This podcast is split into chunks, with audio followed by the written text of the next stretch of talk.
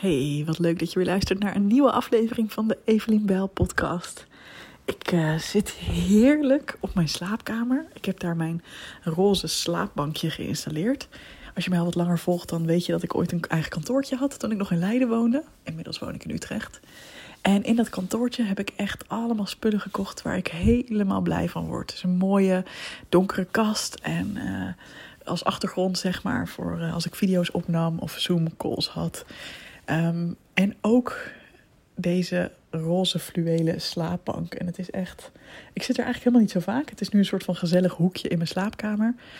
Um, maar ja, het is toch wel. Uh, als ik er zit, dan voel ik me altijd heel fijn. dus ik dacht, waar kan ik nu beter even lekker wat podcasts gaan opnemen? Lekker even aan het werk gaan dan op deze plek. Dus ik heb um, wat kaarsjes aangestoken. Het is nu ongeveer kwart voor vier en het regent. Dus uh, het voelt heel erg ja, een beetje herfstig of zo. Herfstachtig weer. Terwijl we echt al wel in de lente zitten. Uh, ik ben even helemaal, uh, helemaal content met dat ik hier zit. En ik kom net uit de sportschool. Het is nu uh, tweede paasdag, nu ik dit opneem.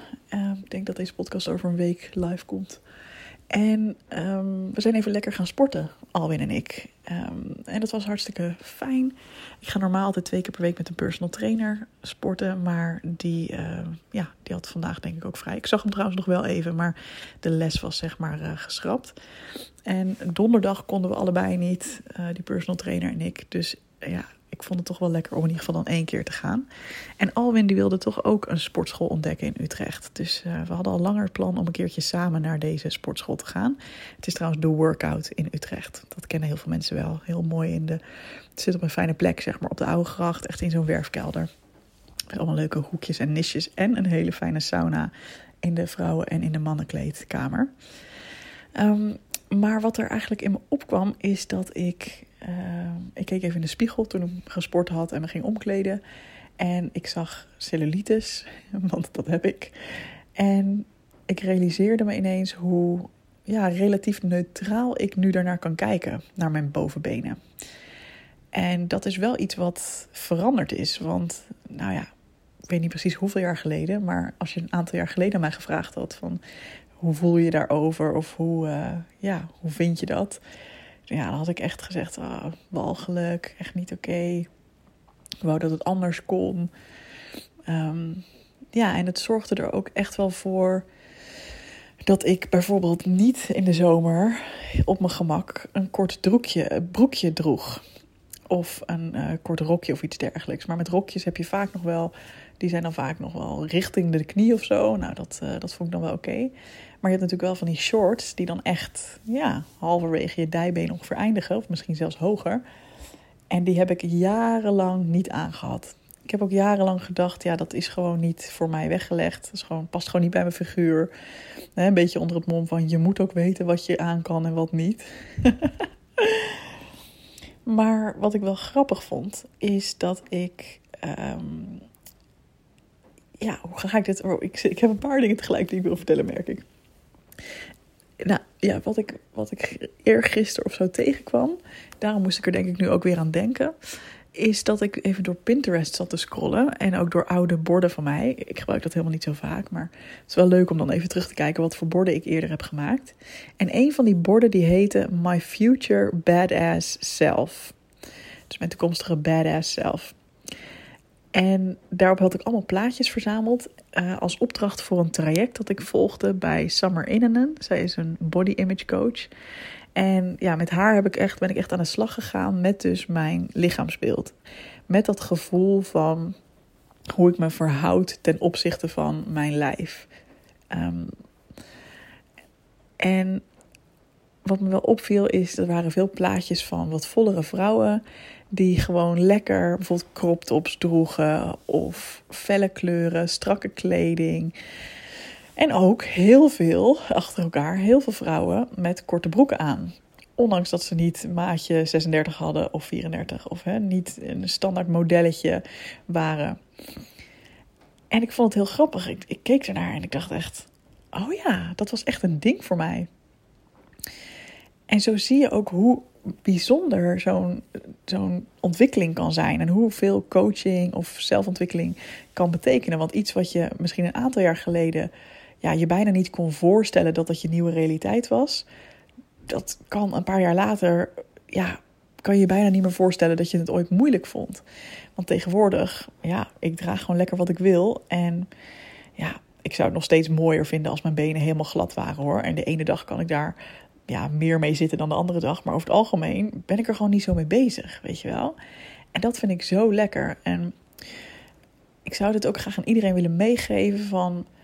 als jij iets hebt in je leven waarvan je nu denkt...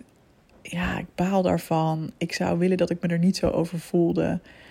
Uh, maar nou ja, zo is het nou eenmaal ja, weet dat er een hele andere werkelijkheid voor je weggelegd is. Ik heb er wel echt aan gewerkt. Ik heb het niet gewoon maar zo gelaten. Want als ik dat had gedaan, dan denk ik niet dat er iets veranderd was.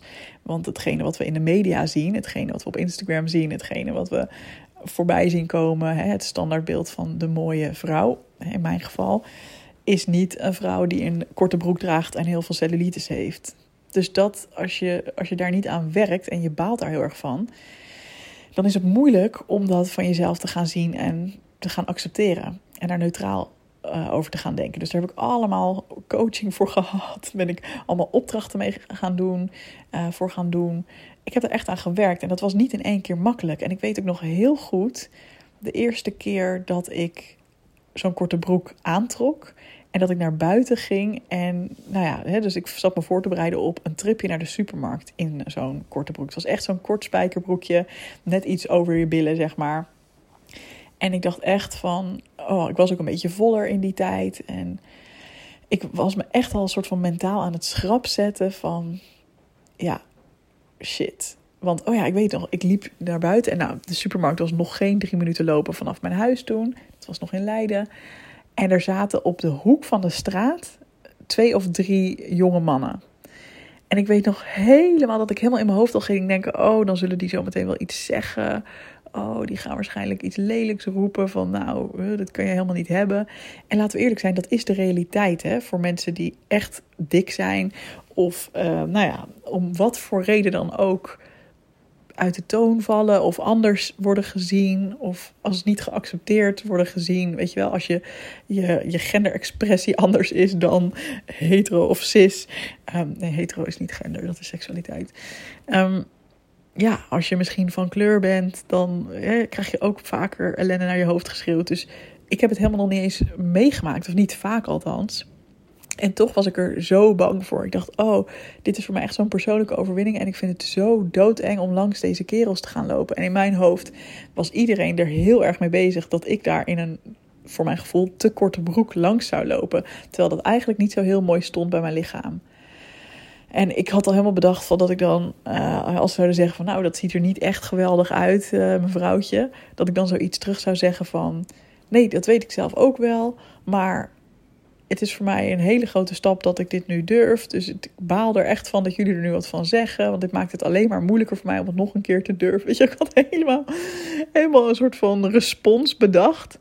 En nou ja, je raadt het al, ik liep er voorbij. Ze praten gewoon verder met elkaar. En absoluut geen enkele blik ging ook maar naar mij. En toen dacht ik, ja, oh, zie je wel even. Mensen zijn helemaal niet zoveel met mij bezig als dat ik denk. En ik hoef niet zo bang te zijn voor de oordelen van anderen. En nog even los van als ze wat hadden gezegd, dat het ook nog steeds niks over mij gezegd had, maar alles over hen. Ehm, vond ik dit toch wel een heel, ja, een soort van fijne, bemoedigende bevestiging van: oké, ik mag dus gewoon in de wereld zijn wie ik ben. En ja, people don't really care. En nogmaals, ik weet dat het anders is als je bijvoorbeeld wel echt hè, als dik gezien wordt door veel mensen. Ik heb ook echt geluk dat ik natuurlijk ehm, binnen heel veel kaders val als de, de normgroep of als de geaccepteerde groep, laat ik het zo zeggen. ik ben een vrouw, ik ben een medium, medium slank postuur. Ehm, ik ben ook nog eens een keer wit. Ik, uh, weet je wel, nou ja, allerlei dingen. Er is niet iets heel erg opvallends aan mij. Dus ik kan ook op een slechte dag, lekker redelijk op, onopvallend door het leven gaan. Zonder dat mensen denken, wat heeft zij nou? Of hoe, weet je wel? Ehm, dus ook als jij zeg maar dat niet allemaal hebt en niet dat privilege hebt, fuck, ja, dan is het even een stuk lastiger om, om door de wereld te bewegen. Dan krijg je gewoon veel meer naar je hoofd. Aan de andere kant heb ik soms ook het idee dat, uh, dat dat maakt dat je sneller leert van ja, fuck it. Opmerkingen krijg ik toch wel. Dus ik doe maar gewoon wat ik dan wil. Weet je wel? Dat hoor ik toch ook vaak bij mensen uit bijvoorbeeld de LGBTQI community. Um, ja, dat daar op vroege leeftijd voelde zij zich al anders. En dat ze juist daardoor op een gegeven moment, hè, dat is heel pijnlijk en heel moeilijk kan dat zijn. Uh, een tijd lang, maar dat ze daardoor ook leren van ja, fuck it. Dan ga ik ook maar helemaal gewoon lekker doen wat ik zelf wil. Uh, dat zal niet voor iedereen gelden natuurlijk. Maar ja, ergens is dat misschien ook wel uh, hoe het is. Maar in ieder geval, mijn les is um, heel vaak zal het andere mensen veel minder kunnen schelen wat jij doet dan wat je nu denkt. Um, dus probeer het gewoon eens uit. En zelfs als je een opmerking krijgt, ja, kijk eens of je daar wat mee kan. Kijk, ik zat toen in een heel fijn programma met een hele fijne coach en allemaal andere deelnemers die allemaal bezig waren met body acceptance en dat soort thema's. Dus ik, zelfs al had ik een negatieve ervaring gehad, dan had ik de buffer van die groep om op terug te vallen. Dus dan had ik het daar kunnen delen en dan had ik er doorheen kunnen werken met die fijne coach. Uh, ik had van andere mensen ook waarschijnlijk steun en advies kunnen krijgen. Dus ja, weet je, ik was wel in een veilige, um, ja, ingebedde omgeving, zeg maar. Dus dat is natuurlijk iets wat jij ook voor jezelf kan organiseren. Als jij een stap wil zetten waarvan je denkt: Oh, ik vind dit best wel spannend. Zorg dat je dan iets, iemand in je omgeving hebt die jou ziet in, die, in dat nieuwe licht, die jou echt gunt dat jij die groei doormaakt.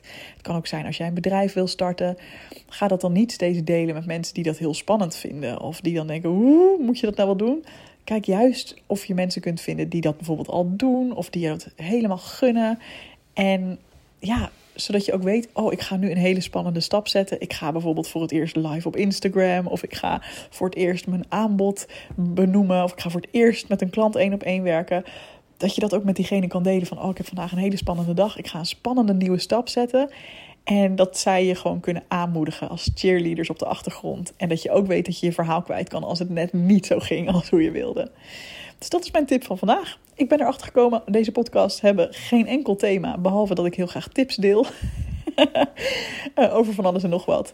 En ik heb wel het idee, er begint wel wat te borrelen bij mij weer voor een nieuw online programma. Uh, maar daar wil ik nog even zelf lekker op broeden voordat ik dat ga delen. Het stroomt in ieder geval bij mij aan alle kanten weer. En ik vind het zo heerlijk dat ik gewoon mijn gedachten met je mag delen. Dus ik zou het ook super leuk vinden als je me laat weten wat je van de podcast vindt. Dat mag natuurlijk door een uh, vijf sterren review of door mij een persoonlijk berichtje te sturen of het bijvoorbeeld met iemand te delen. Dat vind ik ook altijd heel lief. Um, ja, wie weet heeft iemand anders er ook wel wat aan. Alright, heel graag tot volgende week. Doei doei.